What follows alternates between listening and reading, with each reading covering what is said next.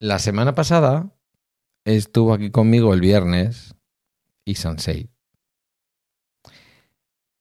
Le pudimos conocer más, sobre todo aquellas personas que no le conocíais previamente, de sus cápsulas, de su ciudadano electrónico.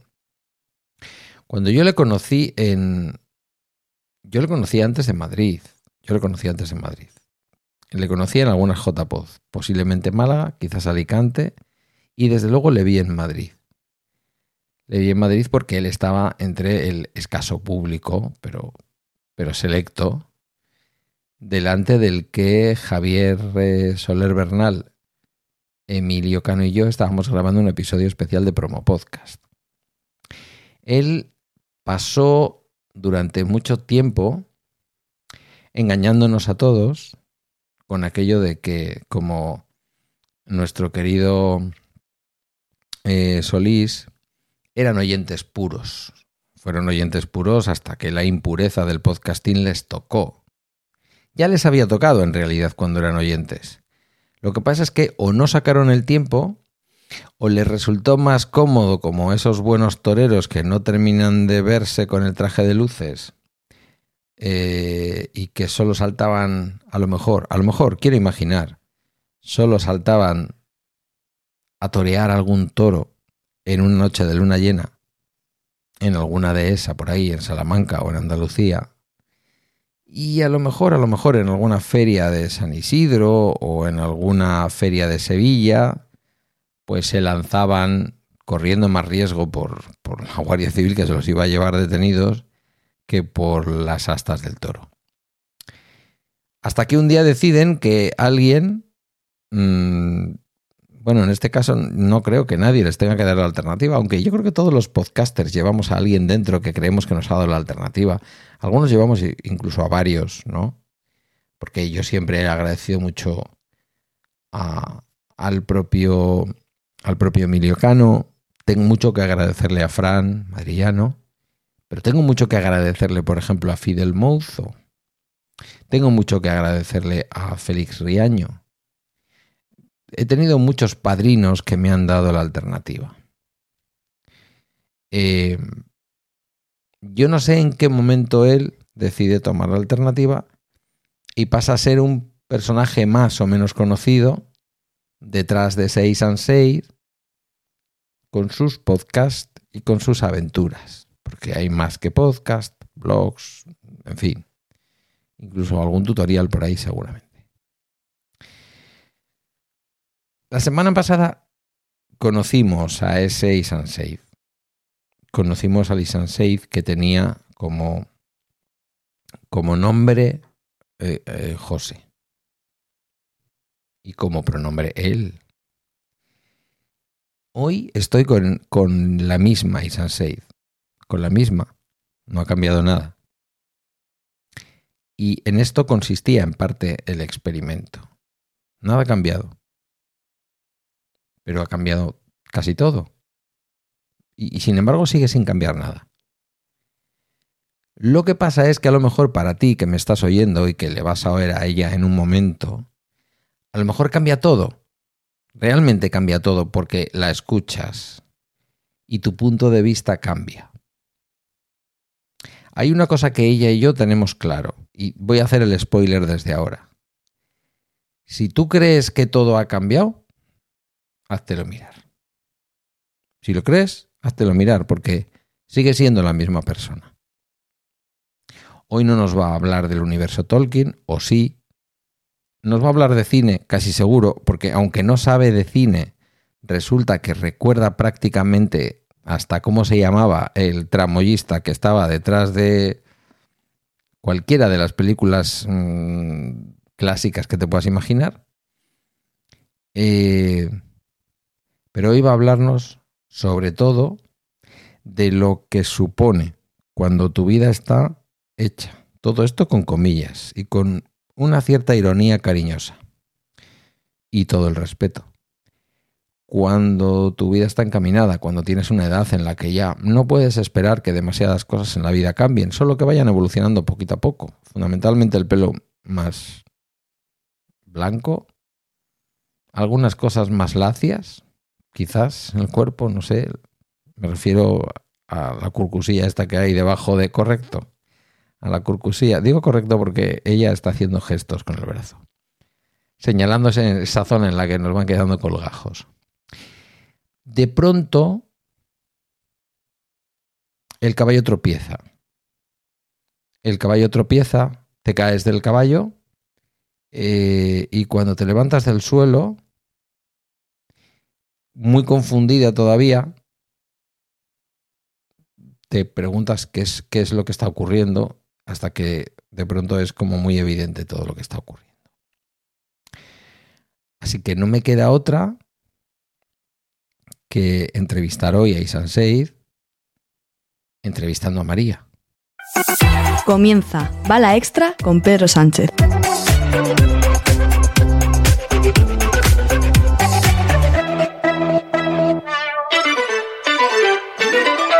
Así que, eh, buenos días, María. Buenos días, Pedro. Eh, ¿Tiene sentido algo de lo que he dicho antes de la música y, del- y de la presentación del episodio, del capítulo? Puede tener sentido y habrá quien opine que desde su punto de vista pues no lo tiene.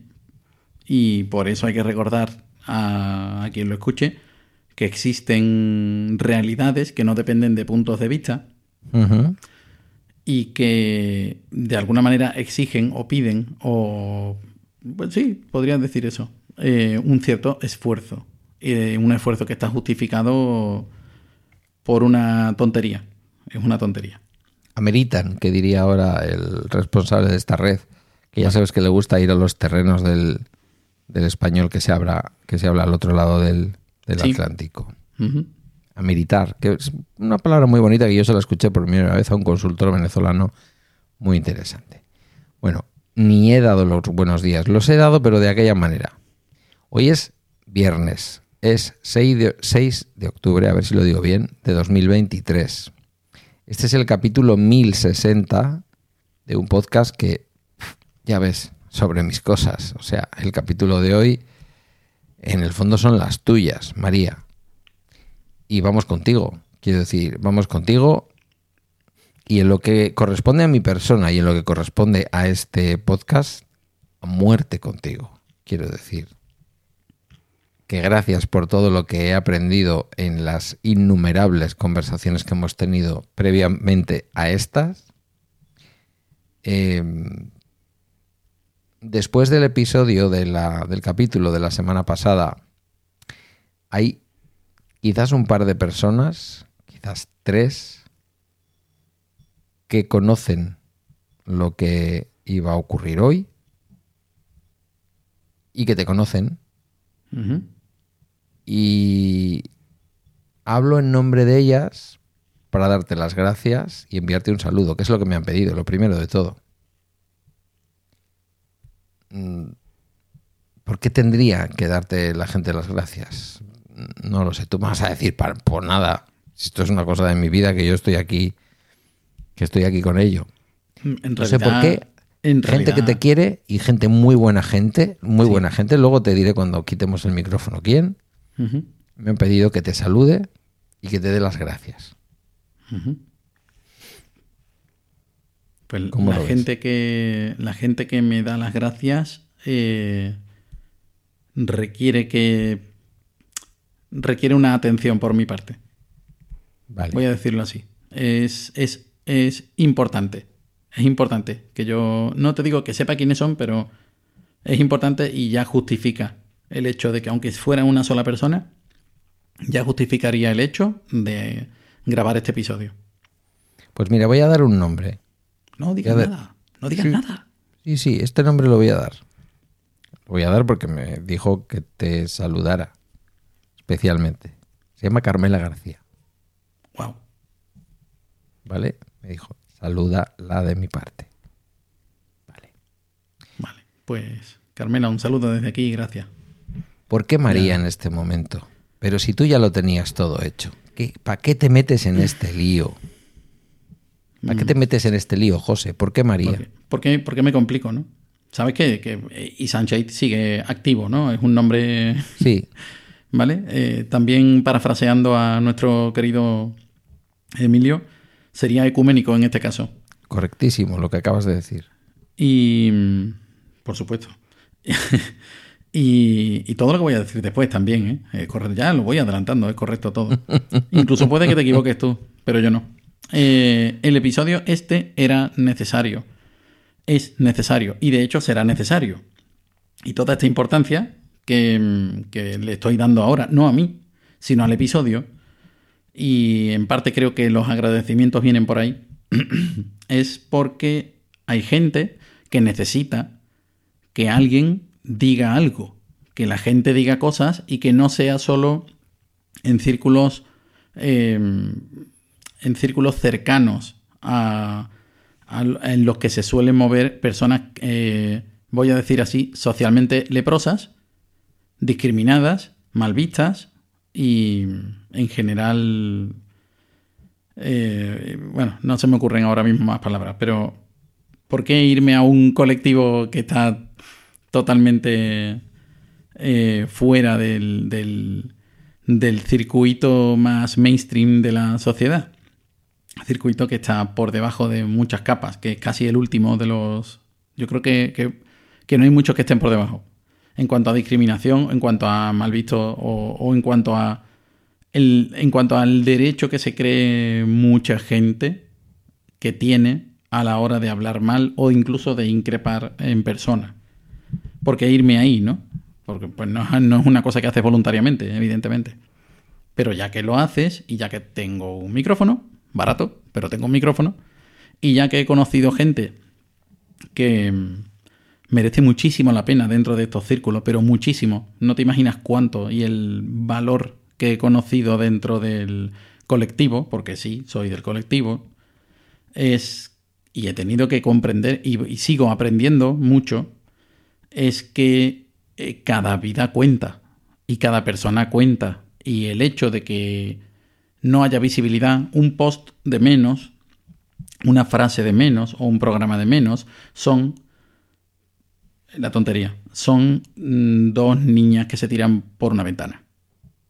Entonces, está justificado que no que me exponga yo, porque a fin de cuentas mucha gente va a escuchar esto y no me conoce en persona, hay otros que sí, pero mi círculo social en el que yo me muevo, evidentemente ya lo, lo conocen.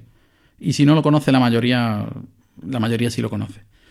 Eh, es necesario porque hay gente que muere, hay gente que es eh, increpada, hay gente que es apalizada, hay gente que muere. En otras partes del mundo eh, son perseguidos. De hecho, no digo en España no siempre, no en todos lados, pero hay gente que, que sufre mucho porque llega a, a, un a un conocimiento de sí mismo que, que no es algo que no es algo habitual y que, sin embargo, es tan importante que afecta a todo. Y no es algo que simplemente quieres o no quieres hacer, es una cosa que está ahí y punto. Y afecta a todo, pero no puedes evitarlo, no puedes ignorarlo una vez que lo sabes. Y el otro día lo decíamos, una vez que conoces ciertas realidades no las puedes ignorar. Es como aquello del gas VX, ojalá pudiera desinventarse, que decía Nicolas Cage en, en La Roca. Pues eh, una vez que tienes el convencimiento, no es un convencimiento, porque no te tienes que convencer, es un conocimiento, es una certeza, es una seguridad, ¿qué vas a hacer? No, no lo puedes evitar, no lo puedes ignorar y no lo puedes olvidar. Así que, hola, muy buenas, aquí estamos.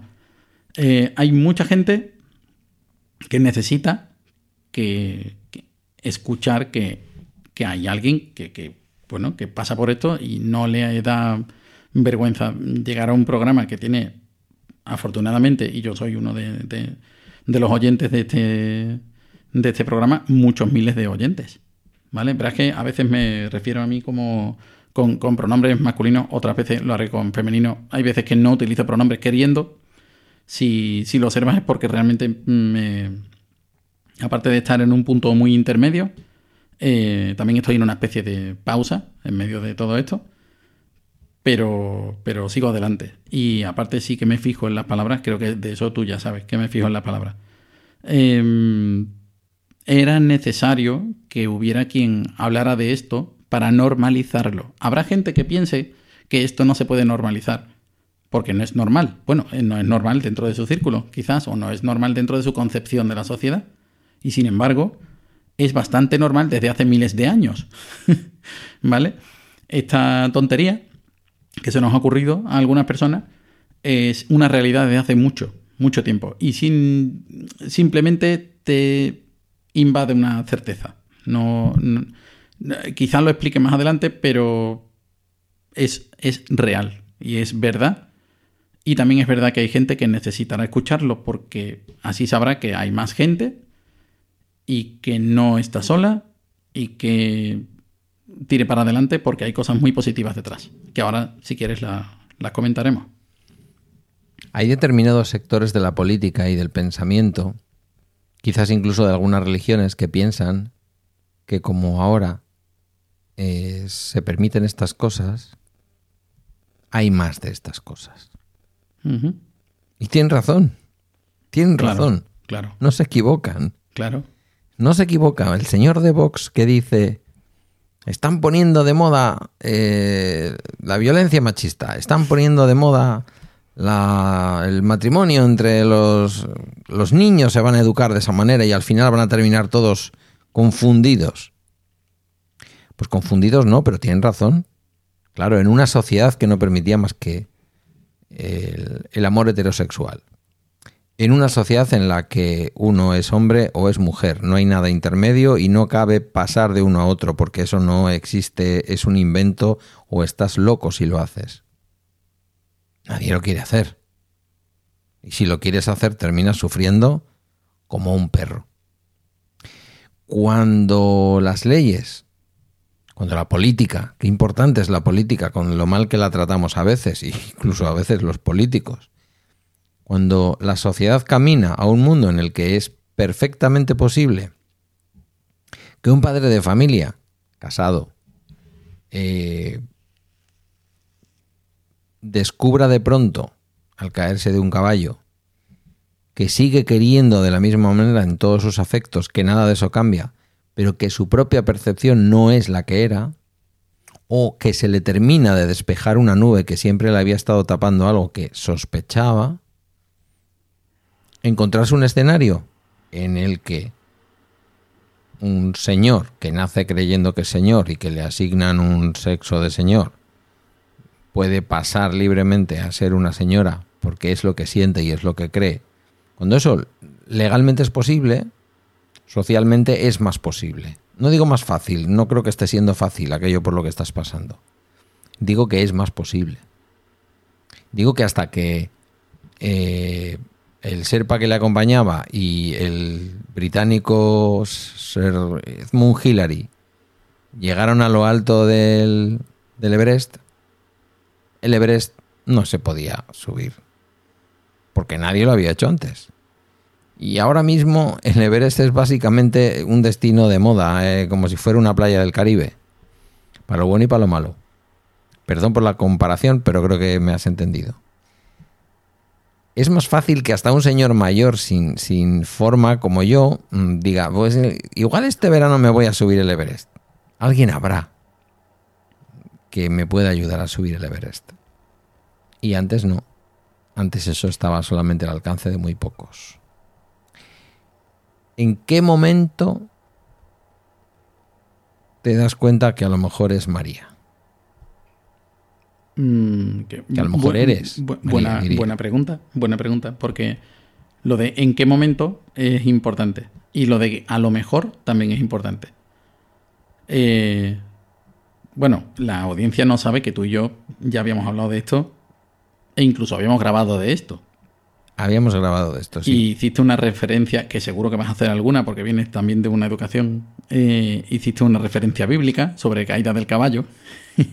Sí, sí, que bueno, creo que la he vuelto a repetir hoy, ¿eh? pero pues puede, ser que ella ya la, haya repetido. Y no será la última, ni por tu parte ni por la mía, porque, porque forma parte de, la cultura en la que tú y yo hemos estado y porque, quieras que no, sea, sea, está implicada ¿no? en, la manera de hablar.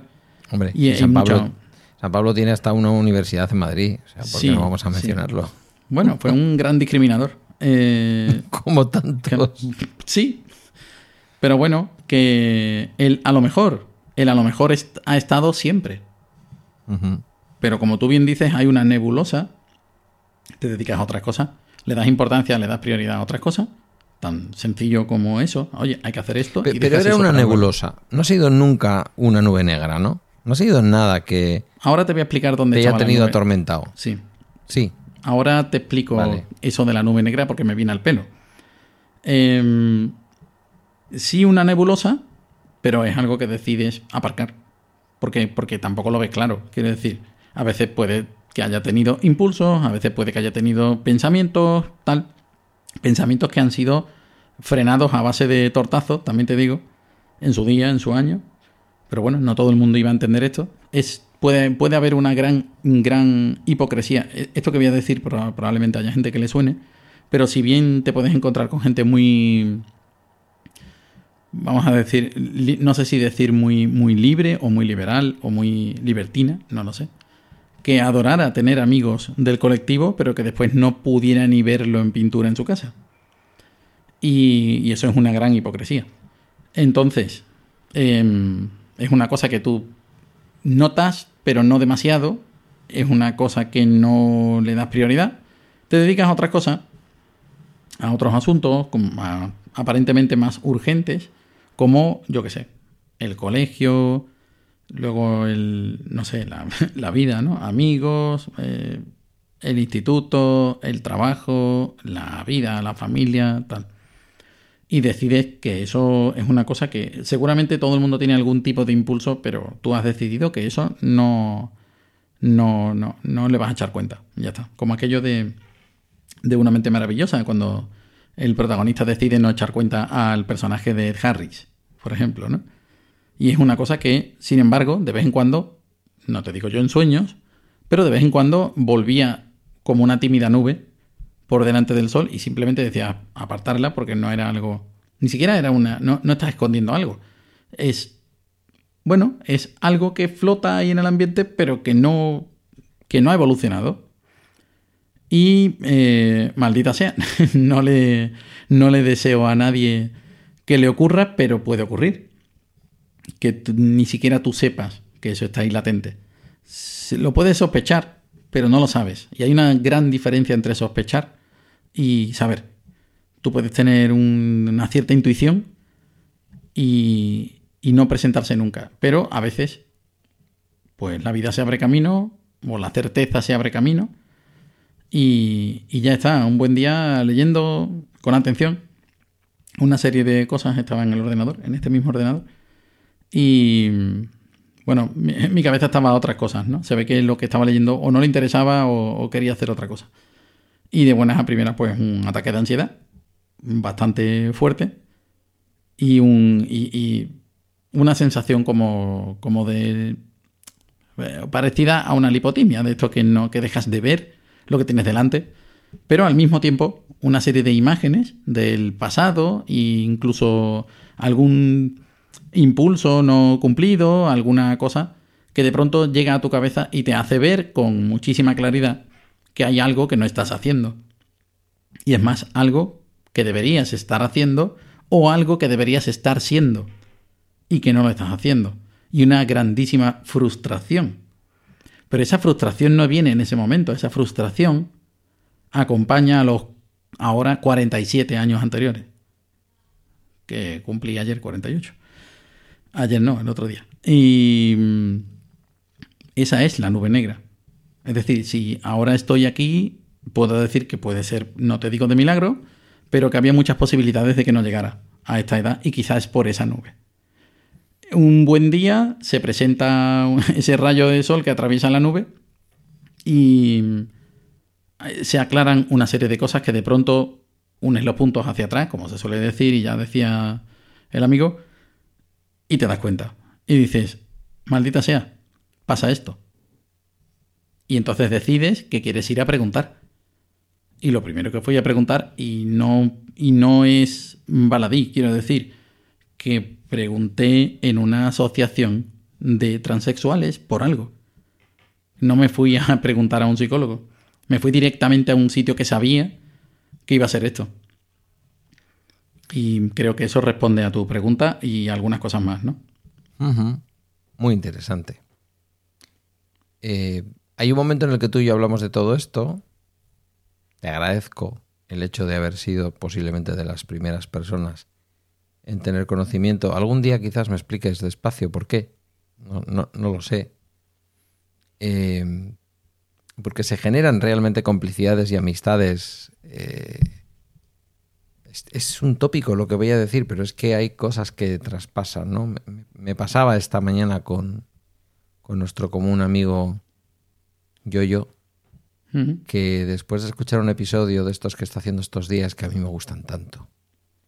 Cuando, porque cuando hace referencia a la tecnología y todo esto me interesa, pero a mí cuando hace referencia a su vida cotidiana en el campo, en un pueblo de la subbética cordobesa, me parece un regalo que Oye, coincido, ¿eh? Coincido. Es que es una pasada. Entonces yo esta mañana le decía, o sea, muchísimas gracias por, por el capítulo de hoy, porque es que es una cosa exagerada. Em, entonces, se generan, eh, se generan esas complicidades de personas que, bueno, quizás gracias a unas JPOZ has visto un par de veces en tu vida, pero que pasan a ser personas muy importantes. Entonces, lo, primero que debo decir es eso, que, que tengo el honor de ser de las primeras personas fuera de tu entorno más personal que pudieron conocer. Y lo primero que hice yo, como no podía ser de otra manera, aparte de compadecerme en el buen sentido, es decir, padecer contigo, si es que hay algún padecimiento, padecerlo contigo, estar contigo en esa e interesarme mucho, porque me ha ayudado y te lo agradezco ahora públicamente, te lo he agradecido ya muchas veces, creo que te lo agradecí en los audios que tenemos grabados, Sí. el haberme ayudado también a mí, a mi pequeña transición, que es terminar de entender quizás una de las últimas zonas que me quedaban de entender, de comprender y, y de ser sensible en el ámbito de la diversidad, en el ámbito de la diferencia, en el ámbito de lo que llamamos en euskera anistasuna, de la, de- de- de- de la diversidad. ¿no? Eh, y te digo, tenemos que hacer un, tenemos que hacer un podcast. Si tú quieres, de esto hacemos un podcast. Y sabes que muchas veces coincidimos y te dije, sabes que estaba pensando que esto sería buen material para, para un podcast, ¿no? Sí, y, y pensamos que podía ser una serie limitada Mm.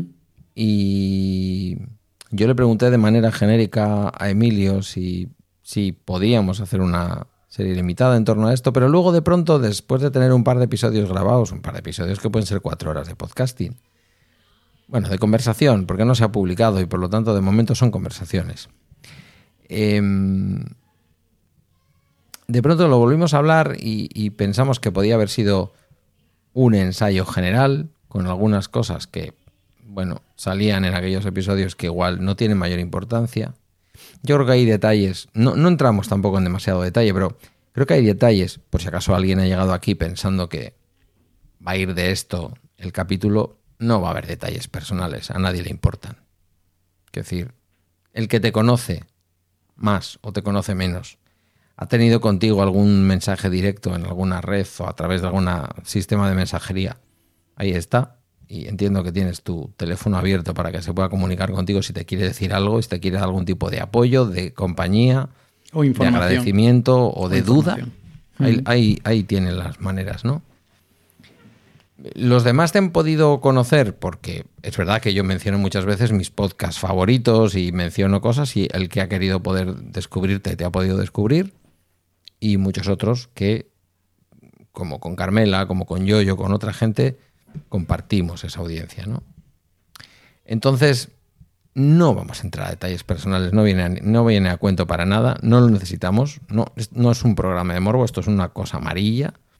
Esto solo es, como tú decías el otro día, un experimento en el cual alguien escucha un friki de narices en un episodio podcast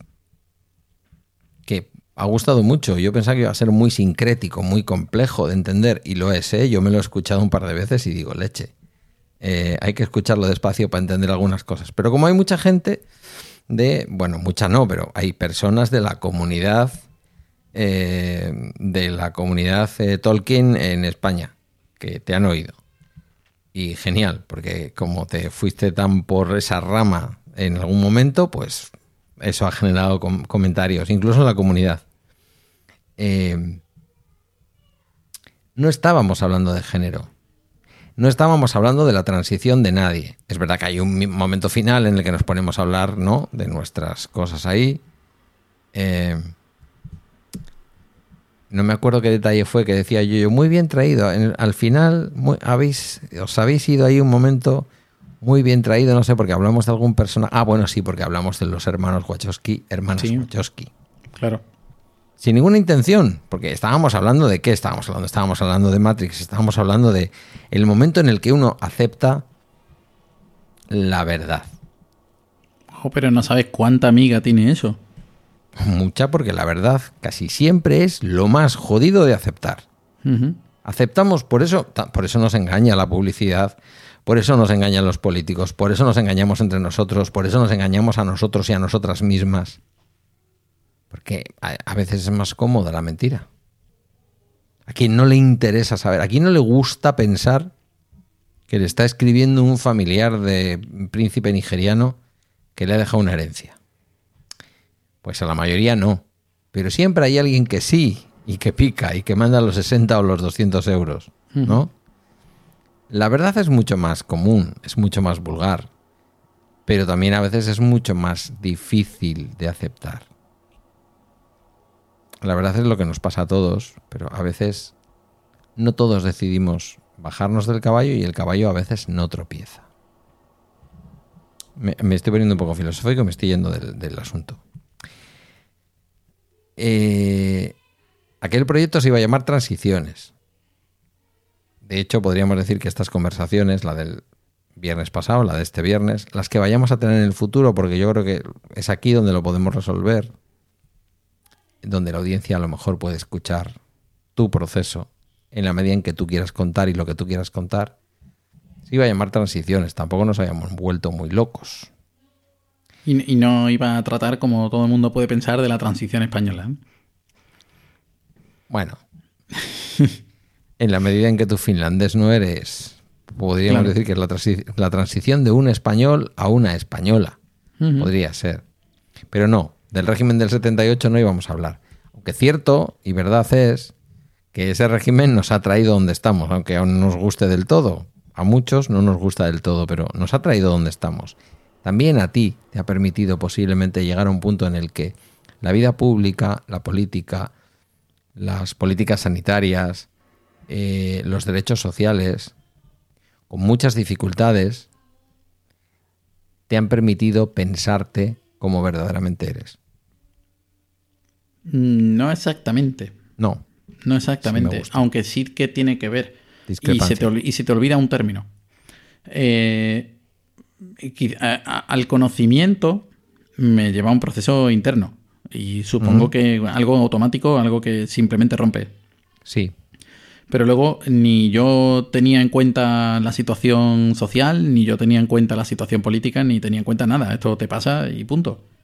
No tiene nada que ver con, lo que haya. Y no, no, estaba yo ese día para esas cosas. Estaba yo haciendo otras cosas diferentes, que no, no esperaba yo, bueno, pues de 10 a 12 mm, me voy a dar cuenta de esto. O me voy a poner a pensar en esto, a ver a dónde me lleva. No, yo estaba haciendo otras cosas. Y estaba de vacaciones, acababa de empezar eh, unas vacaciones. Y se va a cumplir un, año, dentro de muy poco. Y, sí tiene que ver, más bien, y tú has dicho antes algo que quería completar, eh, no es algo que tú quieres eh, o, que no supone un, sufrimiento personal, pero sí el conocimiento de saber que durante mucho tiempo no has estado ahí. Eso sí puede ser considerado un sufrimiento. Em, pero lo que viene después, y que no creo que te sorprenda, es un dolor muy bestia, muy agudo, muy mm, atroz, que es saber que como es una realidad y no la puedes ignorar, automáticamente te ves negado por la imagen que tienes de la sociedad de ese momento. Y ahí sí que tiene que ver. Pero no, no la política, no, no, no ese tipo de situaciones, sino que a pesar de que los derechos humanos te amparen, va a haber gente que se los pase por el forro. Y esto quien lo tiene que escuchar no es solamente quien esté eh, pensando en, en, decirlo, en declararse o, o anunciarlo, sino también los familiares y amigos de esas personas que no lo han hecho o que lo sospechan. ¿Por qué? Porque no entienden o, igual no lo pueden entender todavía el enorme dolor absoluto, porque eso es otra cosa, ¿no? Durante aquel ataque de ansiedad el dolor fue tremendo, o sea, inmenso. Y de hecho está reflejado en un episodio de cápsulas. Otra cosa diferente es que no tuviera feedback, no sé por qué. Em, hace unos 100 episodios, más o menos. Y el dolor es em, horrible. El dolor es horrible. Es un dolor por no haberme dado cuenta antes, pero también es un dolor porque, como es algo que tiene que, que tiene que, que es real, sabes que te va a afectar en el futuro y en ese momento no lo puedes asumir. O por lo menos yo no podía asumirlo, voy a hablar desde mi punto de vista. En ese momento no podía asumir la cantidad de cambios o de exposición y de vulnerabilidad enorme que se me venía encima. Entonces, ¿qué era mm. lo importante? Como a casi cualquier persona, porque somos así, es ser aceptada. Ese es el, anhelo eh, máximo de decir, ser aceptada simplemente que eh, como persona, ¿vale? Que, que tiene esta, esta personalidad o es de esta manera. Y ya está, pero eso le pasa a cualquier persona. Es decir, alguien que no sea aceptado tal como es, le está frustrando. Pero si una persona que tiene ya una historia detrás, que se le conoce de cierta manera y que ha plantado de alguna manera su imagen o, su, o una parte de su personalidad en, en tantas personas a lo largo de los años, es como intentar cambiar 180 grados el rumbo de un navío enorme. Es como darle la vuelta a la vida, es como mover África como Hércules, ¿no? Como mover África desde la punta. Y... mucho más poético que lo que decíamos el otro día de la vuelta al calcetín. un poco sí, un poco sí. Y tampoco es un calcetín, porque en realidad la persona no deja de ser quien es. Simplemente hay una parte que descubre, porque es un descubrimiento, puesto que estaba cubierto, y no por otra cosa. Es un descubrimiento y tú quieres expresarlo, y además sabes que es algo que se va a notar pero además quieres decirlo, no en plan, quiero decirlo a los cuatro vientos, quiero que las personas que me conocen lo sepan, no porque les he mentido, no les he mentido, pero sientes que, una vez que lo sabes, hay algo que no estás diciendo y necesitas comprensión, necesitas apoyo, y créeme, necesitas mucho apoyo, pero mucho, a día de hoy también. Mm, evidentemente ya ha pasado tiempo, puedo hablar de esto, no es lo mismo que hace un año, ni que hace seis meses tú has ido viendo un poco esa evolución también. Eh, no obstante, no es lo mismo hablar con alguien a quien ya se lo has contado que el primer día que sales del armario. En este caso, no se suele decir salir del armario, se emplea otra expresión. Pero. ¿Qué es? Que es salir de la caracola. Em, ahora lo explico. Cuesta mucho porque te expones, porque cuentas a una persona que ya conoces y que te conoce, sobre todo eso, que había algo que no sabía. Incluso le vas a decir que tú no lo sabías. Pero esa persona no conocía esa faceta tuya. Puede sorprenderle que tú le digas que te gusta tal tipo de cine que no pensaba que te gustara. Y bueno, eso le puede dar, pues, una información más completa sobre ti. Ah, pues no sabía que le gustaba el, eh, no sé, el cine de serie Z o el, o el de caníbales de no sé qué, ¿no? Muñequetes de plastilina, yo qué sé. Mm, eh, le estás diciendo que toda tu vida has estado haciendo o siendo alguien que no era exactamente lo que tienes dentro. Y entonces esa persona tiene que replantearse, ojo, hablo desde mi punto de vista, tiene que replantearse a quién conocía. Y si de alguna manera eso le causa rechazo, pues sin saberlo todavía, todo eso de todas las personas que conoces está en tu cabeza desde el minuto uno. Imagínate una persona que tiene eh, la edad que tengo yo y que empiece su cabeza automáticamente a evaluar cómo se van a sentir todas las personas que conoce al saber esto y siempre pensar negativamente. ¿Cómo, cómo, mm, iba a decir, cómo no pensar que es un sentimiento negativo? Es un sentimiento muy negativo, es dolor, es un cacao enorme en la cabeza y sin embargo no es lo peor. Lo peor es el tiempo que ha pasado antes. y sobre todo cuando lo ves desde una perspectiva posterior, es decir, mirar hacia atrás, de nuevo, no unir los puntos en este caso, sino ver que, que esa nebulosa te tapaba la realidad y que mm, durante mucho tiempo has estado pues frustrado o frustrada, ¿no? Has tenido has tenido pues un mal comportamiento o no has no has sido feliz en definitiva, aunque sí, evidentemente porque no se puede estar continuamente en lo mismo. Hay, hay pausas, hay momentos que evidentemente no cambiaría por nada. No me arrepiento, de hecho. ¿Que me he dado cuenta tarde? Bueno, no sé si es tarde, dicen que nunca es tarde. ¿Me he dado cuenta con más edad que otras personas? Sí, ¿Me arrepiento del tiempo que he pasado sin darme cuenta? Realmente no, porque ha habido cosas muy positivas que están por medio y que de otra manera no habrían ocurrido. Entonces, con eso estoy bien. Hay una serie muy chula. Tú mencionas mucho el cine porque tienes memoria, pero yo digo que tienes memoria de lo que has visto y de lo que has entendido. Bueno, de lo que no he eh, visto todavía no puedo tener memoria. Yo hasta ahí no llego. Correcto. Yo tengo poca memoria ya. A veces no me acompaña. Voy a seguir el camino de mi padre. Voy a, voy a acabar con muy mala cabeza pero me acuerdo de Transparent, por ejemplo. Eh, por cierto, que cayó en desgracia porque el protagonista luego pues también ha sido cancelado y este tipo de cosas que vivimos Jeffrey, hoy en el Jeffrey Tambor, ¿no? O Tambor. Sí. Em, una pregunta con dos opciones que tú me vas a decir ninguna de las dos. Pues entonces me rompes, me rompes por completo la cintura, pero si es la B, no quiero detalles. Bueno, tampoco hace falta que me des detalles si es la A. Pero tengo dos teorías sobre tu capítulo 499 de, de cápsulas despedidas.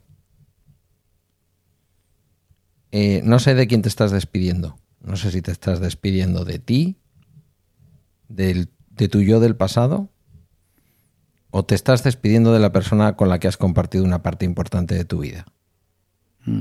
Pues ni A, ni B, ni C. Ya está, ya, me, la has lo, Lo que demuestra que o yo no me expliqué bien o tú no lo has entendido. A ver. Eh, no, decía en el episodio, y esto viene al caso, que de lo que estábamos hablando, y eso sí lo has entendido, eh, que tú generas una versión de ti en cada persona a la que conoces, que decides mostrarle una serie de aspectos de ti. Eh, en lo laboral, por ejemplo, pues tus compañeras pues tendrán una imagen de ti. Y en lo familiar, tu familia tendrá una imagen de ti que no tiene por qué ser exactamente igual que la laboral. Y en tus amistades pues tendrás otra que será muy parecida, pero no es igual. ¿Son las despedidas de los demás hacia lo que tú eras? Son en realidad la despedida de esa versión de ti que vive en otras personas. Porque a ti te conoce alguien del trabajo y si alguien, le si alguien de tu familia le describe una conducta tuya que esa persona no conoce, le puede resultar raro, pero ampliaría la perspectiva que tiene sobre ti. Sin embargo, aquí te, cuando, cuando decides coger a un amigo, decirle, tengo que hablar contigo, y le dices algo, antes has estado, mm, pero, y te lo digo en serio, 15 días dándole vueltas a la cabeza y sin dormir bien y preguntándote muchas cosas. No quieres perder una amistad normalmente hemos sido siempre personas sinceras, ¿no? Por lo menos en mi círculo. Pero evidentemente esto no es una cosa que dice, ah, mira, vamos a salir a comer pipas, mira, vamos a... No, ya quedas mm, bien, ¿no? Quedas, decentemente. Oye, vamos a tomar un café, te tengo que contar algo. Em, te tiras mucho tiempo, o al menos yo, me he tirado mucho tiempo pensando en cómo decirlo, dónde decirlo, qué palabras emplear, dependiendo de la persona. Y todo ese tiempo llego a la conclusión, mm, ni mucho menos con la primera vez, ni con la primera persona, sino al cabo de mucho tiempo y muchas veces.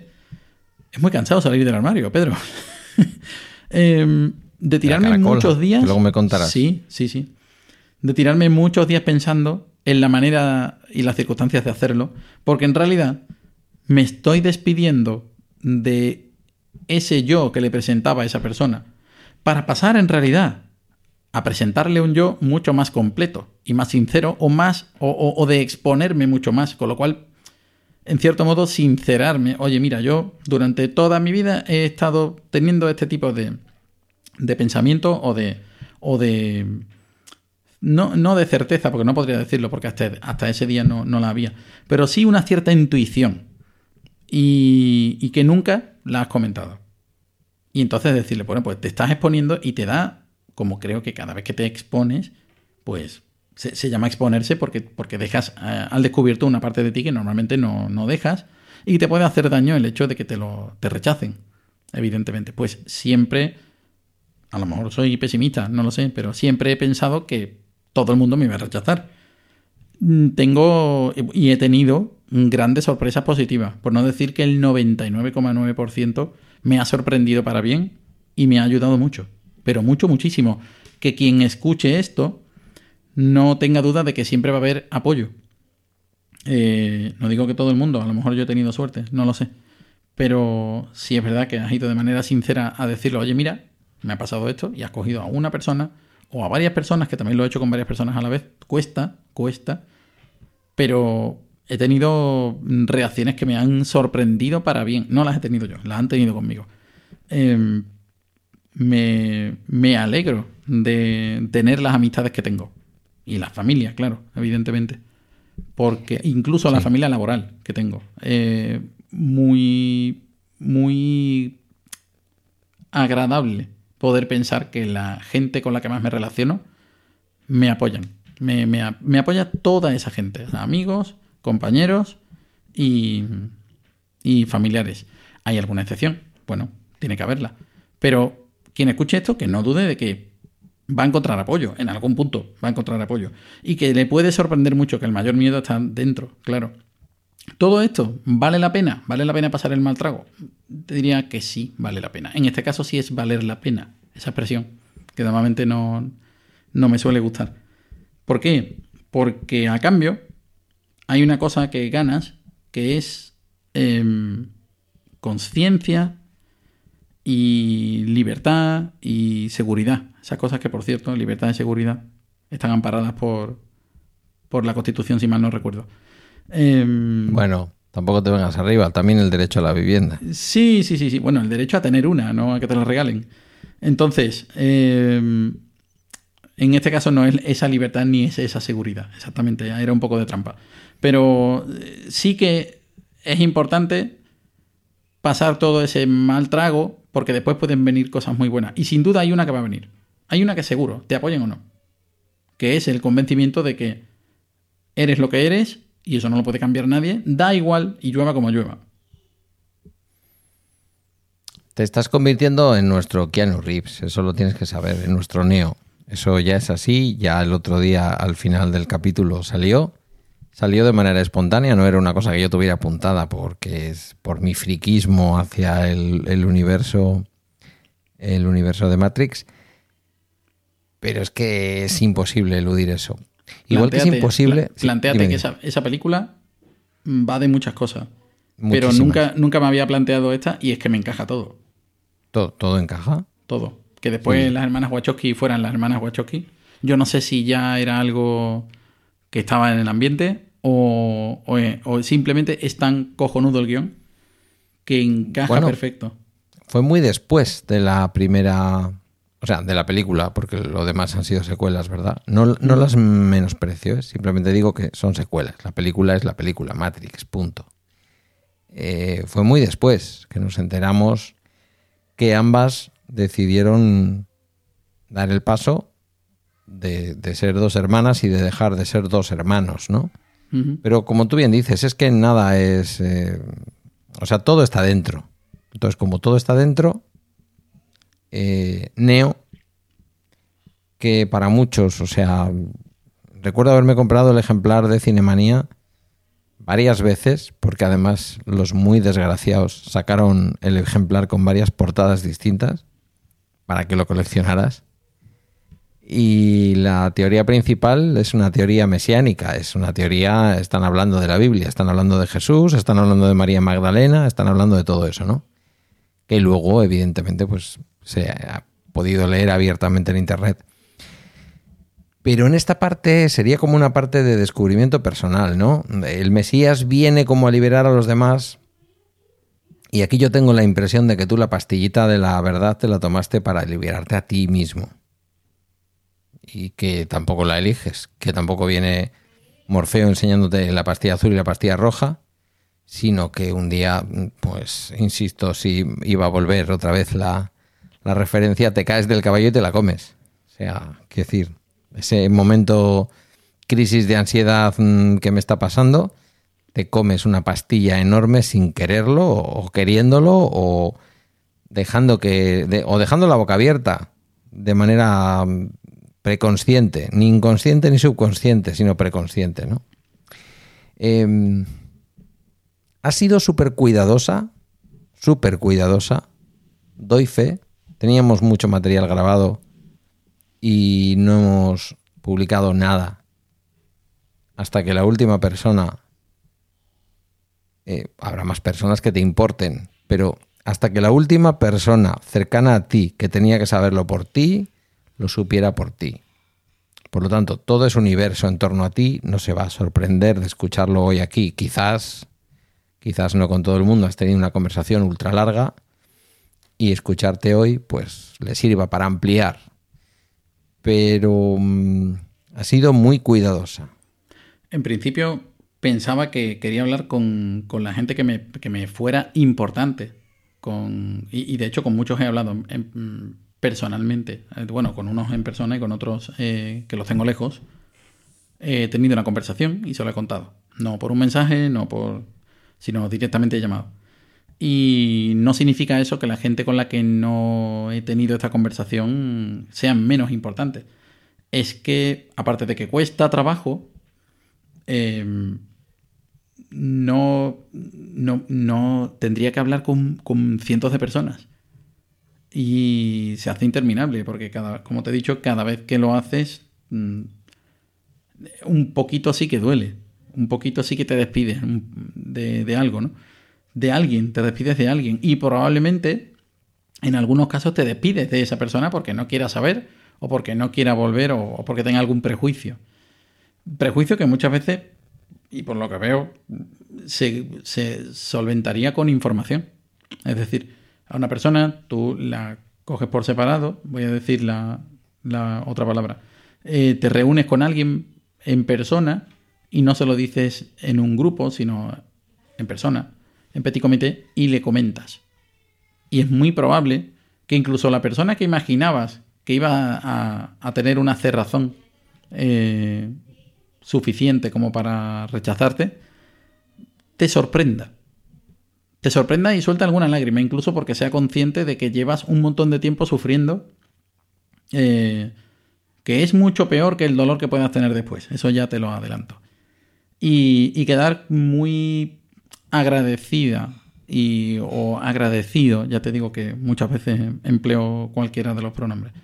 Eh, de que eso sea así, de, haber elegido muy bien las amistades, de haber elegido la manera de, decirlo, o de que simplemente haya gente tan comprensiva. Me ha sorprendido para bien y, te dan bastante fuerza para, avanzar, por supuesto. Eh, había personas que no quería mm, dejar pasar, no quería que se enteraran por aquí. Entiendo y asumo que hay gente que se puede molestar, no es mi intención pero también creo que hay gente suficientemente fuerte como para asumirlo si se entera por aquí. Y, no, y no es porque yo no quisiera decírselo, como mi intención era decírselo a cada una de las personas que conozco con las que tengo relación. Pero no, no buscaba decírselo a unos y a otros no, ¿vale? Pero a algunos me, lo necesitaba y, ya está, lo necesitaba. Eh, de verdad, eh, los que necesiten decirlo, que, busquen el momento y que lo hagan. Y los familiares y amigos de esas personas que, que, intenten entender. Que intenten entender. Porque el prejuicio es muy sencillo. Eh, he escuchado a X político, he escuchado a X famoso o he visto algo y me monto un relato en la cabeza. Y ese relato es muy sencillo, son dos líneas. Es algo raro, no es lo normal, ¿Es algo, es una moda? ¿O es que se ha juntado con gente? ¿O es que es una tendencia por la gente que, frecuenta? No, es un convencimiento, es una verdad.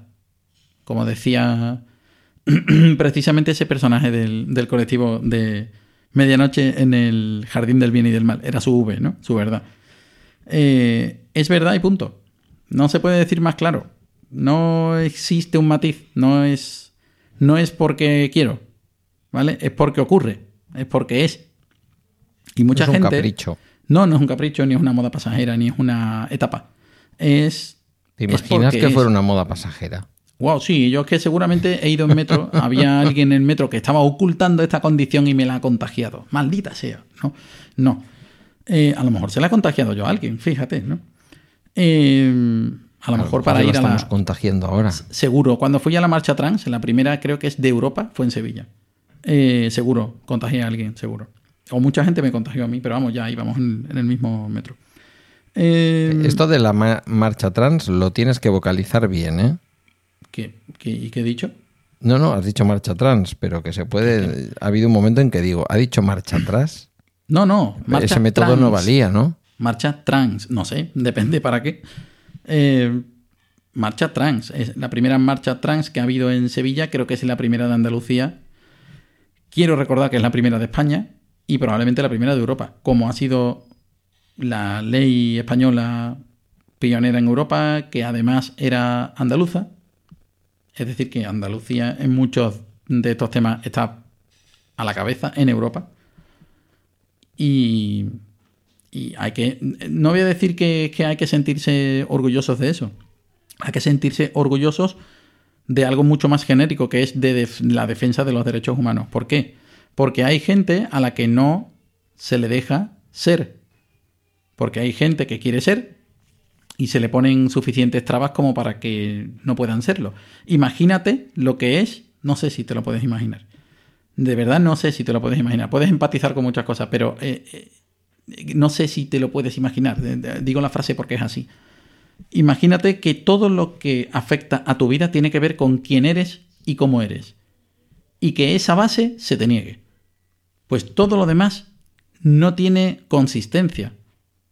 De cuántas cosas me habré dado cuenta a lo largo de los años de que no podía avanzar más. Y no sabía por qué.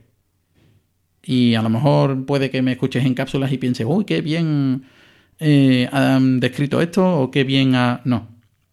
Hay falta vocabulario, hay falta estructura, falta estilo, faltan un montón de cosas. Hay una limitación evidente en muchas facetas de la vida cuando no se te deja ser como, como a la gente que ha pasado mucha hambre, como la gente que vivió una revolución o como la gente que vivió una guerra, una posguerra, algo así. Tienen una limitación grande. ¿Se puede recuperar esa, percepción, esa capacidad? No lo sé. Pero al menos si llegas a esa realidad en la que ya sabes lo que eres, sí que hay cosas que pueden como destaponarse. Como, como si se desbloqueara algo y te dejara avanzar un poco, o incluso que brillaras un poco más, si ya lo hacías, como estos artistas que han estado siempre ocultos y tenían una capacidad innata y además, eh, eh, iba a decir, no, es que no me sale la palabra, era como insultante, ¿no? Me gusta mucho eso, cuando dicen, es que es insultantemente joven, ¿no? Es como que el talento que tiene es demasiado, no debería, ¿no? No debería ser. Hay actrices, hay actores que, que con, con muy pocos años han, han deslumbrado, ¿no? Eh, te puedo decir que hay algún papel de Jennifer Lawrence, no recuerdo si la, la película era La gran estafa americana o algo de esto. Y es, es, es increíble lo que hace en una sola escena, es increíble. Pero lo mismo te puedo decir de otros, ¿no? Y también hay eh, artistas que han estado ocultos en este, en este tema, que han brillado muchísimo y que estaban teniendo un grandísimo drama en su vida y de alguna manera tiene que salir. De alguna manera tiene que salir. A veces sale mal. ¿Por qué? Pues porque no hay un ambiente que favorezca que, pues, que puedas mostrarte como eres. Y porque ya te conoce mucha gente y no quieres mostrarte de, de golpe, mostrarte con esa vulnerabilidad tal como realmente eres y que la gente te acepte. Y el miedo a que no te acepten es muy poderoso. El miedo en, en general es muy poderoso. De la misma, de la misma manera, ya sé que ibas a hablar. De la sí, misma sí, manera, no, cuando te, cuando te imaginas el final de una película que deja la, la- el, el final abierto, la conclusión abierta, o te cuentan un chiste que no termina para que tú te imagines, siempre te encaja perfectamente. Siempre te lo imaginas tú y es mucho más potente que cualquier otra cosa. No es lo mismo, no es lo mismo que una película donde alguien ya ha decidido cómo va a ser tal personaje, cómo va a recrearse el, el entorno, no, es, no te encaja igual que cuando lo lees en un libro y te lo imaginas a tu gusto. Pues el miedo es igual. Cuando, cuando hay sombras, tú como mejor dicho, cuando hay ausencia de luz, tú ves figuras en las sombras que solo ves tú. Y las ves adecuadas a tu miedo, adecuadas a tu manera de ser. Pues ese miedo a, expresar como de verdad eres es horrible. Es horrible. Eh, cuando tú dices lo de la pastilla, a esto venía. eh, mm, lo vi tan claro que no iba a poder seguir si no hacía algo, no iba a ignorarlo. Entonces sí que me sentiría que estoy mintiendo. Decidí aceptarlo. Y ya está. Y dije, bueno, pues voy a tener que empezar a decirlo. Y bueno, después de un tiempo empecé a decirlo, claro. Em, voy a aprovecharme de ti un poco. Oh. ¿En qué año murió Franco? Poco después de nacer yo. Casualidad no lo creo. 1975. Sí. Vale. ¿Sabes cuál fue la película más taquillera del año 72 o 73? Del 72, El Padrino. Y te diría que del 75, Tiburón, casi seguro. Hablo de España, ¿eh? Oh, ahí me has pillado. Eh, claro, es que tú- tu memoria está muy relacionada con el cine anglosajón, perro. Lo siento. Eh, del año 72, la más taquillera del 72 en España. A ver, dime. Es Ah. una producción de Luis Mejino, creo. Es un guion de José Luis Buró. Bueno, yo le llamo Buró como si fuera un burofax, seguro que se dice de otra manera. Y de su director, Jaime de Armiñán. Y es posiblemente la interpretación definitiva, o una de tantas, porque claro, es que era tan grande, de José Luis López Vázquez. Vivíamos ¿Será mi todavía. querida señorita, a lo mejor? Sí, Ah. sí. Vivíamos en lo que llamaría umbral el tardo, tardo, tardo, tardo franquismo. Quiero decir, a Franco le quedaban exactamente tres años para palmar. El hombre ya sí que era lo más parecido a un muñecote al que le metían la mano por la espalda y le movían. Porque era ya la época en la que decía aquello de españoles. Te, Bueno, te voy a dejar una frase para recuperarla después. Ni que ese fuera el problema. Ni que Franco hubiera sido el problema. claro, no, es a lo que voy. Ah, es bien. exactamente a lo que voy. Si es que es ve verdad que a veces, te- coincidimos. a veces tenemos la conexión. Digo, fíjate, bueno, fue por supuesto eh, muy controversial, que dirían en América Latina, pero la vieron 1.800.000 españoles en una época en la que en España había 28 o 29 millones de personas. Quiero decir, había todo Dios que iba al cine o tenía la posibilidad de ir al cine. La película es fascinante, como casi todo el cine de Armiñán. Eh, pero es que yo la vi muy de pequeño. No sé si porque mis padres no se terminaban de entender de, de- de qué iba la cosa. O porque como salía José Luis López Vázquez, pues bueno. Como si no hubiera hecho José Luis López Vázquez de mm, sacamantecas en la película del, del, lobisome, ¿no? Y no hubiera hecho películas que es mejor que un niño igual no vea. No estoy entonces diciendo... No, no importaba que dejaras al niño viendo a López Vázquez diciendo las alemanas.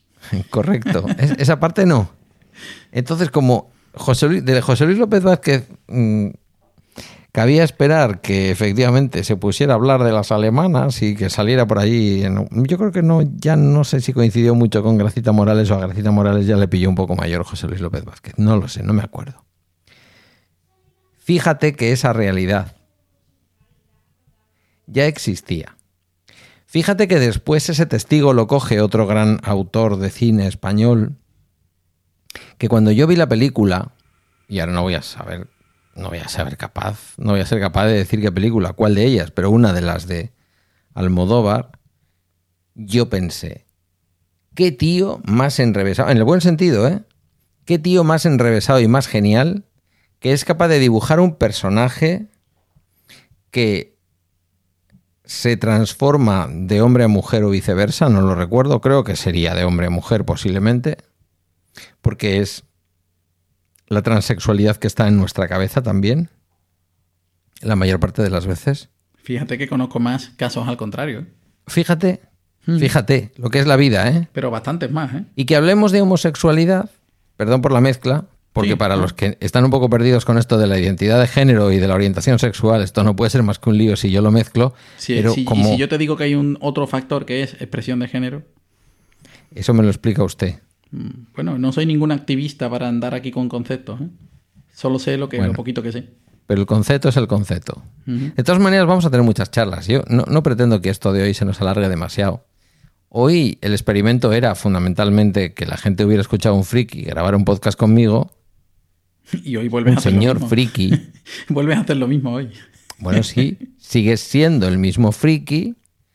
Eh, lo, que queríamos es que alguien que se encuentra en su medio y que puede venir tranquilamente aquí un viernes, al viernes siguiente vuelva con un género distinto. También es, manda narices, manda narices, que también es casualidad que después de esperar meses y meses a que tú cumplieras con todos tus eh, rituales de paso y tus ceremonias y tus comunicaciones a tus seres más queridos y a tu, bueno, a tus seres más queridos ya lo habías hecho, pero a tu alrededor más cercano, También te voy a decir que es para, para hacer acopio un poco de seguridad y de, y de fuerza y de avance.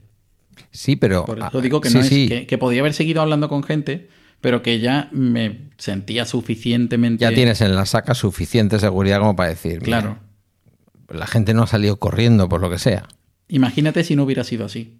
Uh, Pues, Pues igual no habría cumplido 48, también te digo. Pues también, porque es muy importante al final. Nos reflejamos mucho en los demás que son nuestros espejos. Pues justamente la semana en la que decidimos hacer el primer capítulo, para experimentar con este segundo capítulo y que aquel o aquella que hoy crea que eres distinto, se lo haga mirar. Nos encontramos con un episodio de un podcast que los dos admiramos, yo, yo, yo con profundidad, como es Radio Ambulante, con un capítulo que se llama La voz de María. O sea, se podía haber llamado La voz de Roberta, Sí, pero, pero- se llama La voz de María, Sí. ¿vale? Y digo, esto no, esto no puede estar pasando. Esto no puede estar pasando.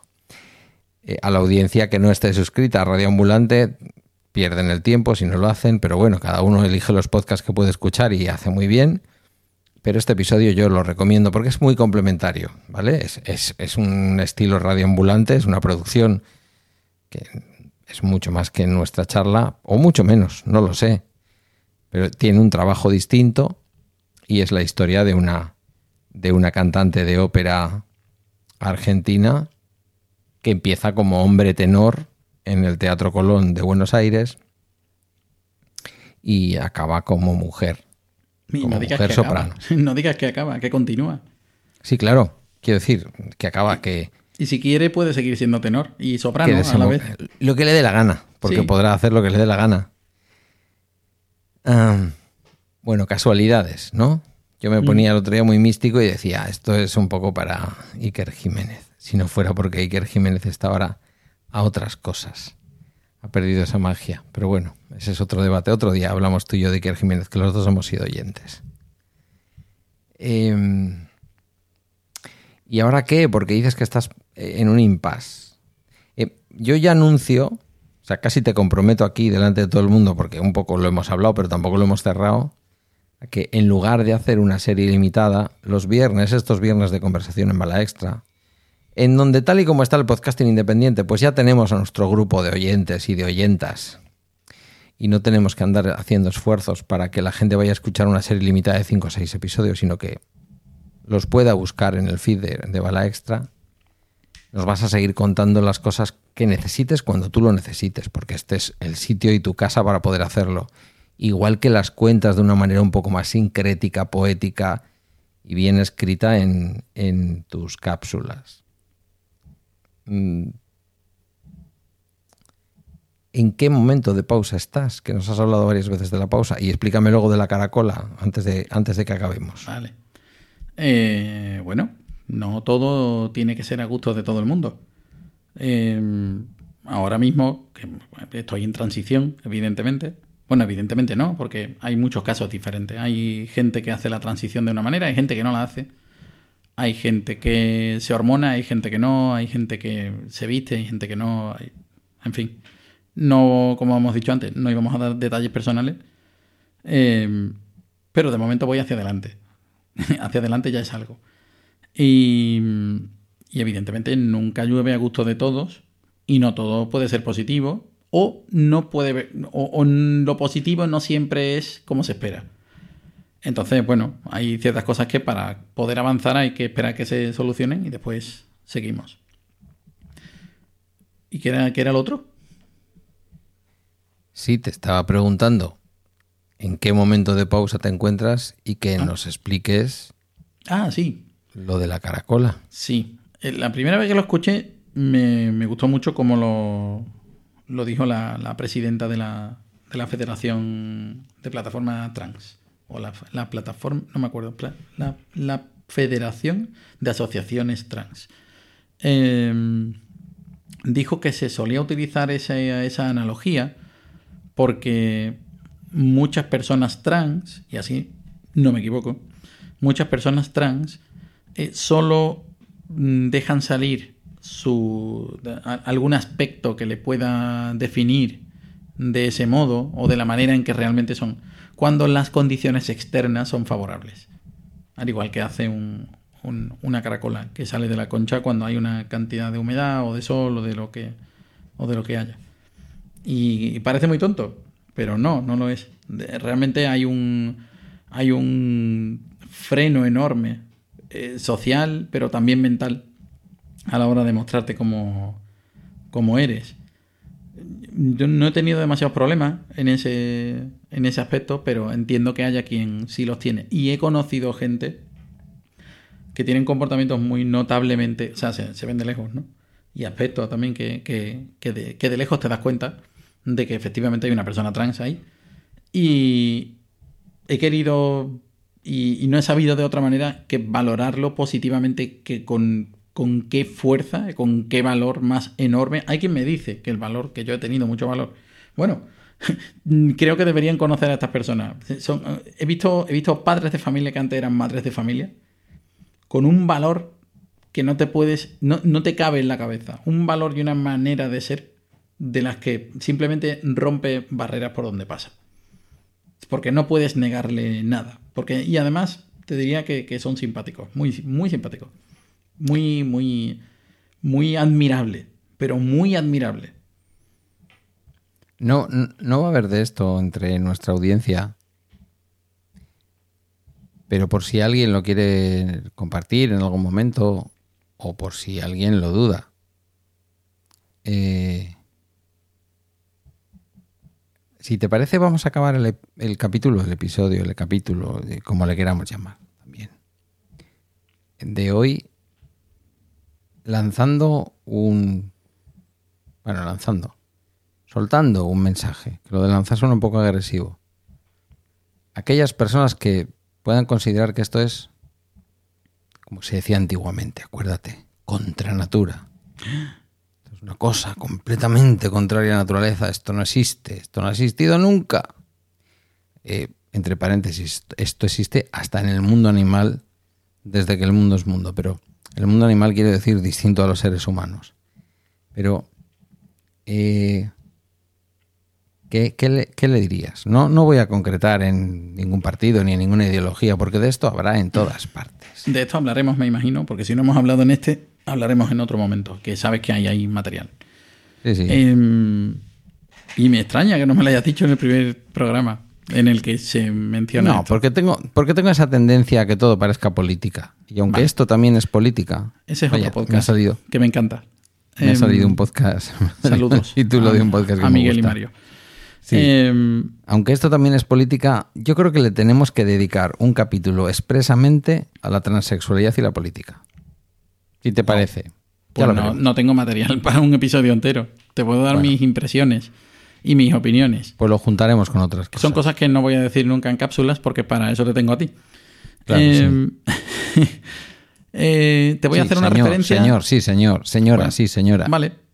Em, tengo una referencia y esta vez no es cinematográfica, aunque existe una versión eh, cinematográfica. Hay una magnífica película, aunque haya gente por ahí que no le guste el final, me da igual. A mí me encanta. Pero además me leí toda la saga. Y me la leí con una edad que realmente me afectó. Son las crónicas vampíricas de Anne Rice. Hombre, Eh, me encanta, me encanta. Hay un momento en que el verdadero protagonista de entrevista con el vampiro, que no es Louis Dupont de Lac, sino que es Lestat de Valois, o de Lioncourt, Correcto. que era el apellido real, eh, descubre una verdad. Y tú has dicho antes, cuando, cuando pones cara de asombro, ¿no? Cuando, pones la, cuando tienes la boca abierta, son dos cosas, dos, dos referencias. Una es cuando descubre una realidad que, con la que no había contado porque era muy joven, y es que la gente se muere. Claro, estamos hablando de un, de un chaval, un joven del siglo XVIII.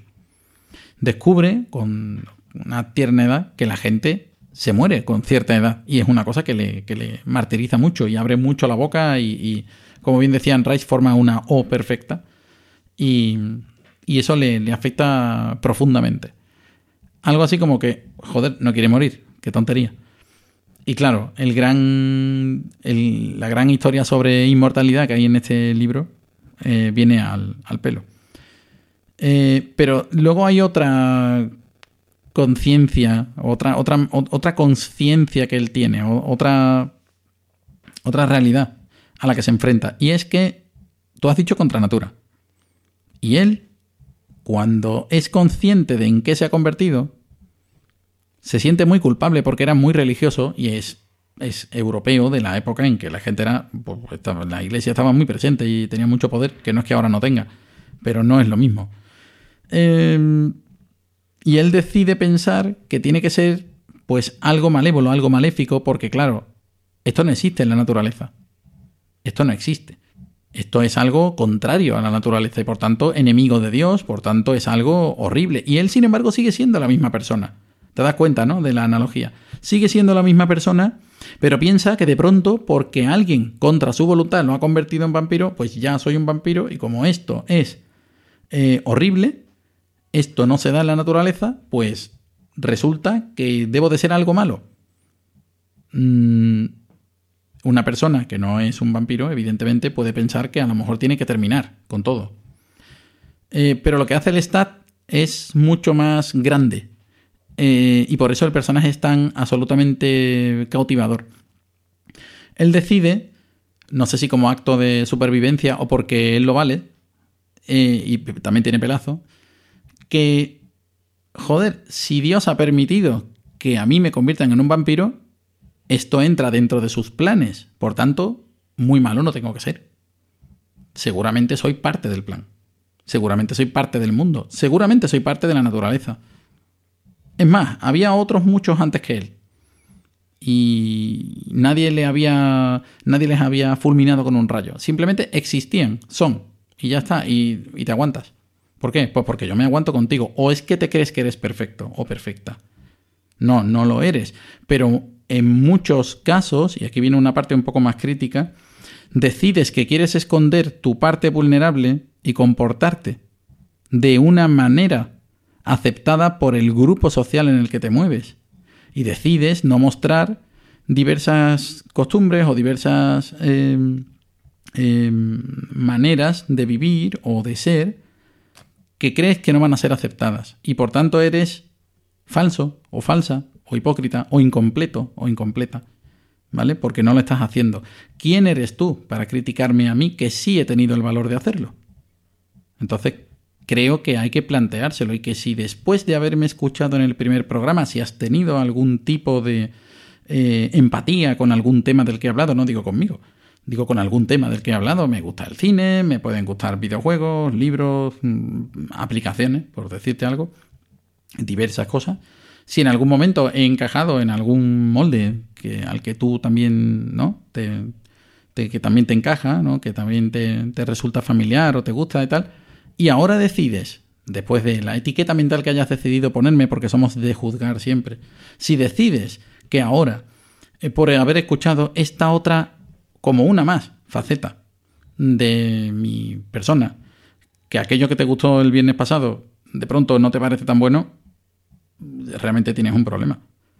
A lo mejor deberías aceptar las cosas como son y decidir que las películas de Roman Polanski son buenas a pesar de que Roman Polanski sea algo que a ti no te gusta o incluso de hecho reprobable.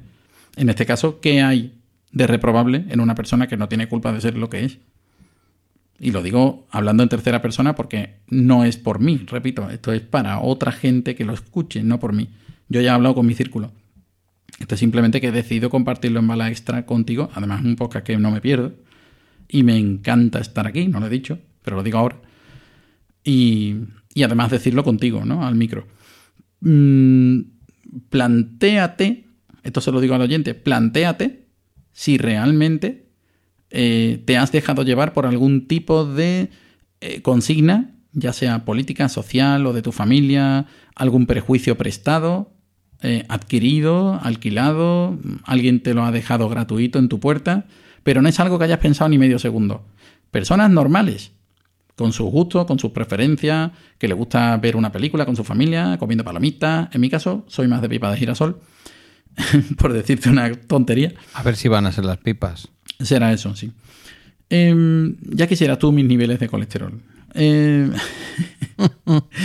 y... A ver si vamos a hacer aquí ahora una... una competición, ¿no? De... La guerra del colesterol, que si yo te uh. contara cómo está el mío a pesar de la torvastatina... No sé lo que es eso. Em, Una mierda que te dan. Será contra natura, seguramente.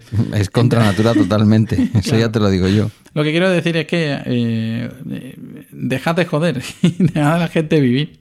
Dejad de joder con la pelota, niño. Eh, ey, la canción de Serrat. Pues que, que si nos vamos a ver una peli, que si echamos una partida, no sé, al StarCraft, a Magic, al Monopoly, a lo, a lo que quieras que somos la misma mierda y que nos gustan las mismas cosas. Simplemente tú eres de una manera y yo de otra.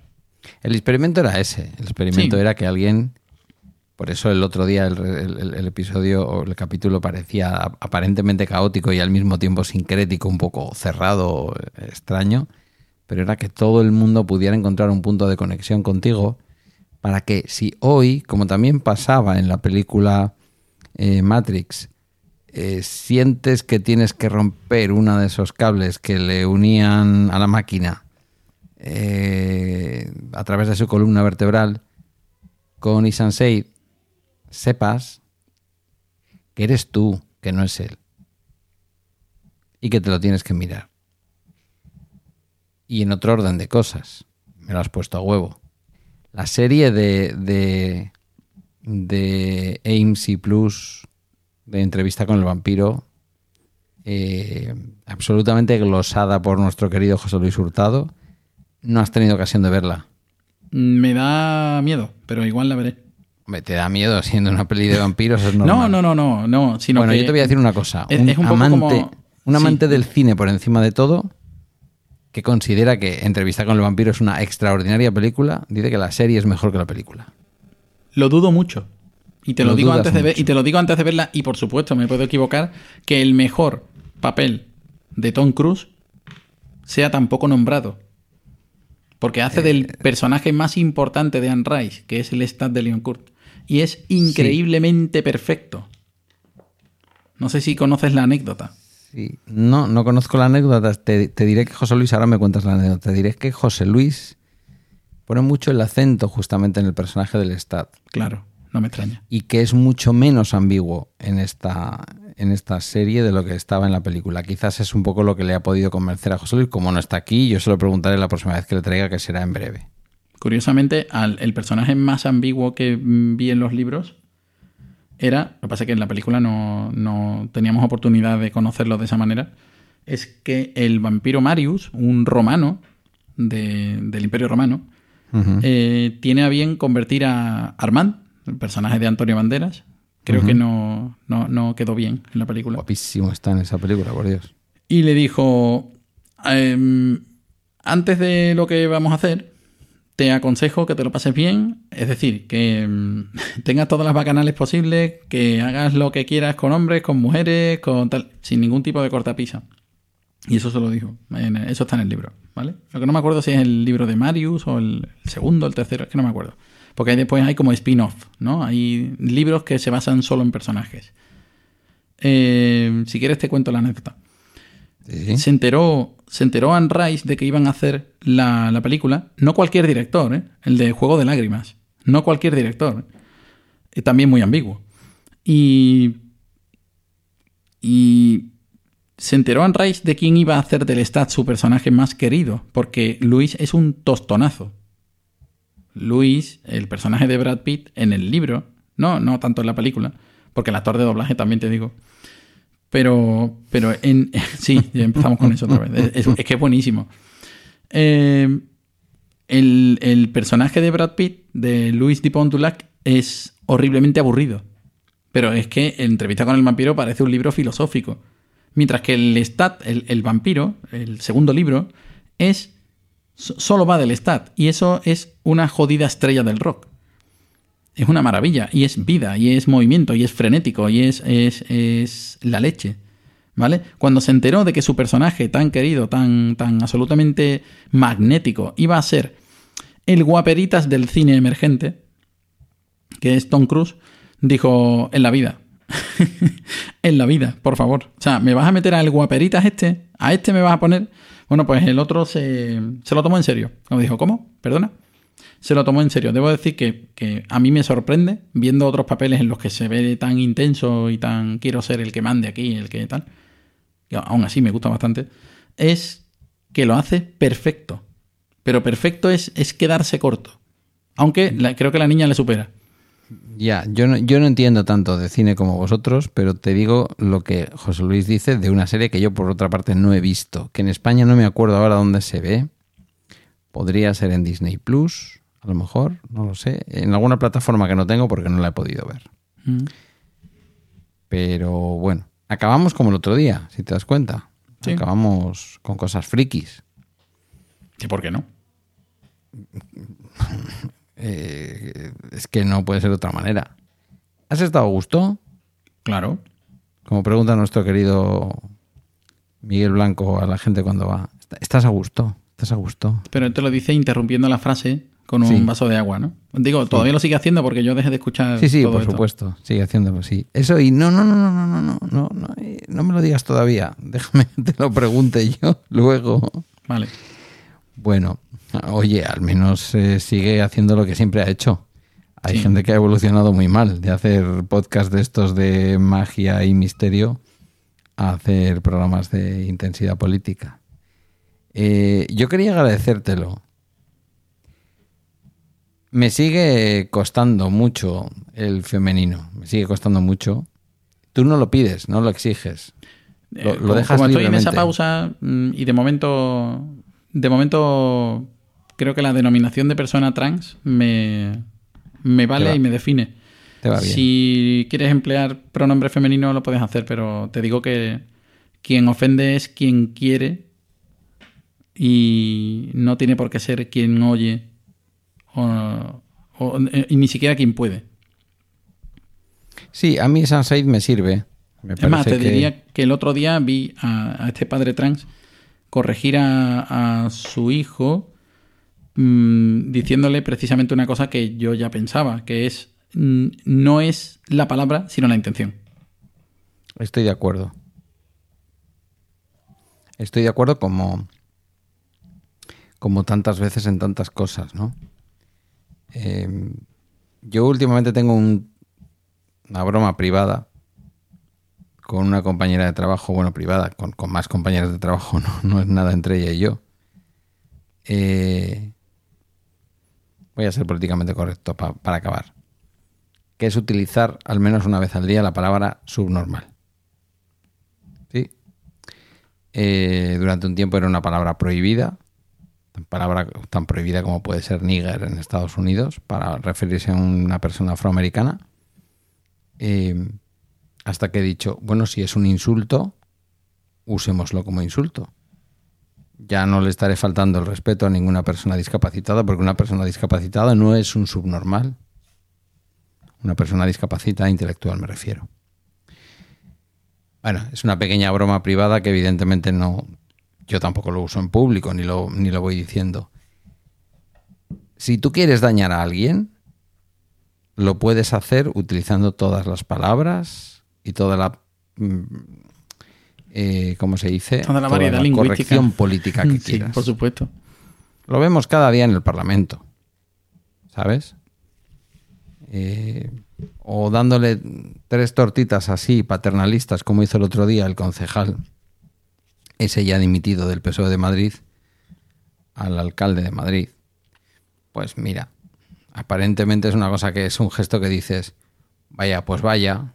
Pues es que cuando hay intención de ofender, se puede ofender de cualquier manera. Y cuando no hay intención de ofender, ahora, dicho lo cual, eh, también hay que respetar cómo cada uno se siente respecto a lo que recibe cuando lo recibe. Pero bueno, para mí Sunset está bien. Y yo tenía un viceconsejero que decía, mira, metes persona en algún momento y a partir de ahí tiras del femenino. Mm. Y ya está. Lo hago mucho. Ese era su truco.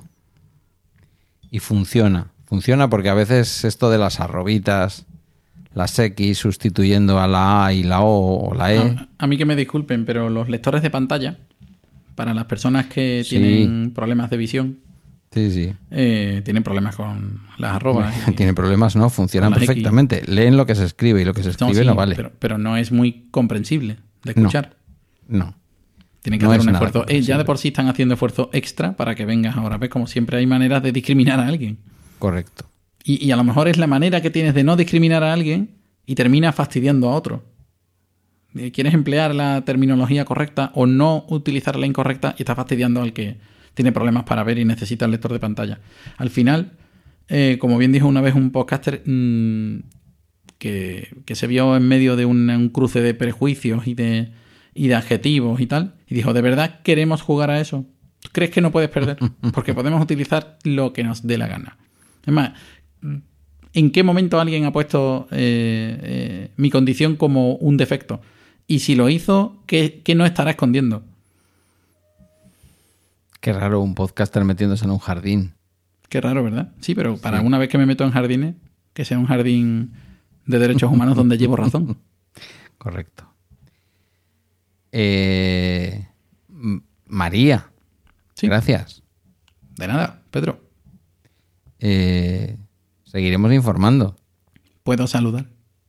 ¡Ay! Se me Se te olvidaba, olvidando. pero no se me ha olvidado a mí. Eh, Igual querías haberlo hecho al principio. No, al final. Eh, Vale. quiero, quiero saludar, pero sobre, bueno, quiero dedicarle eh, que exista este episodio. Puede ser gracias a gente. Eh, eh, en primer lugar, eh, y no voy a mentir, en primer lugar yo, claro. Pero en primer lugar tú. Y, y además, en primer lugar, eh, tengo, tengo ahora mismo gente a la que le voy a mandar el enlace de este episodio y del anterior, evidentemente, para que escuche uno primero, el otro después y tal, que, que han sido de las últimas eh, de las últimas personas a las que se lo he dicho y que me ha brindado un apoyo bastante grande. Evidentemente, a mi pareja, a mis hermanas y los amigos cercanos, las familias del cole y tal, mis compañeros, por supuesto, de, de trabajo, compañeras, sobre todo una en concreto. Eh, pero hay, hay un, dos personas que son muy importantes y que yo te insistí que hasta que no hablara con ellos no, no quería grabar esto o no quería que se emitiera. Este programa, ellos saben por qué, pero va para Triana y Alfredo. Ellos saben por qué. Qué bonito nombre. El de Alfredo también.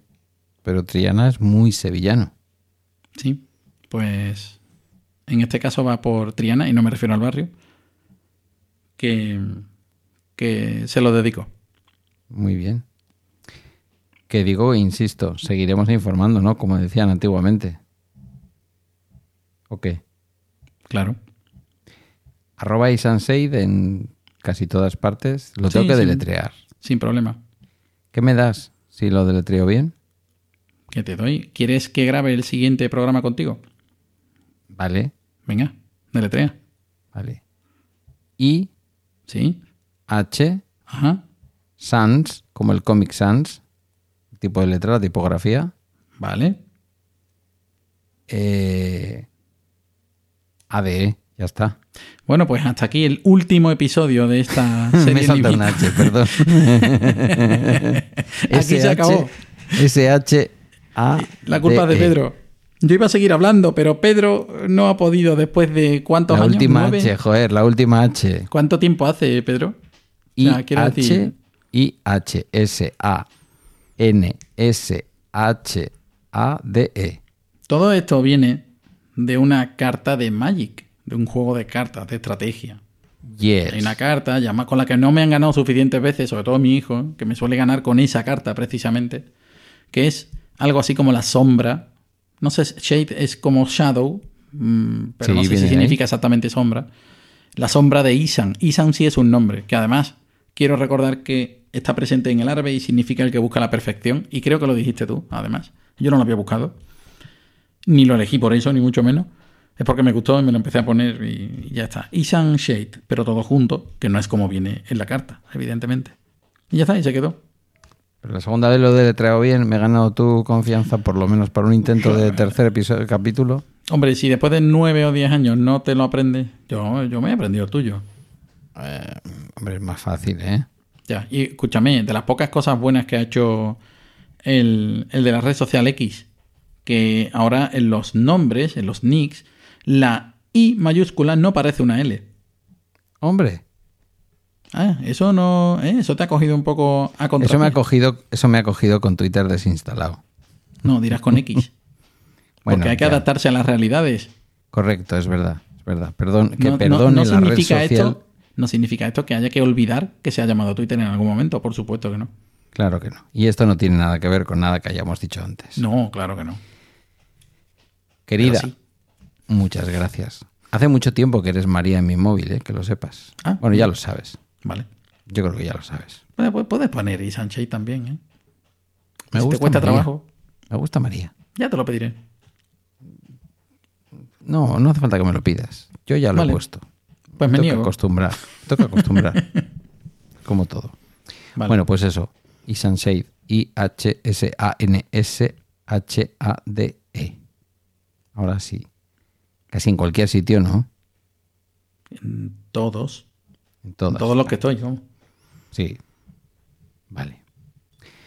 Y en mi caso, mm, pues nada, mm, darte las gracias. Acaba el bala extra de hoy viernes, puedes dirigirte, en mi caso en Mastodon, o por cualquier otro método a través de balaextra.com, donde también hay un enlace a la comunidad de Telegram, donde podemos hablar de este capítulo.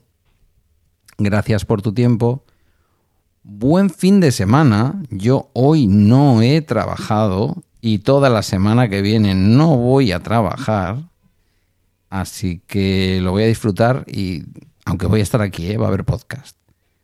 Pero que tengas un, buen fin de semana y si tienes puente la semana que viene, pues ya hablaremos de eso cuando toque. La semana que viene. Venga, agur.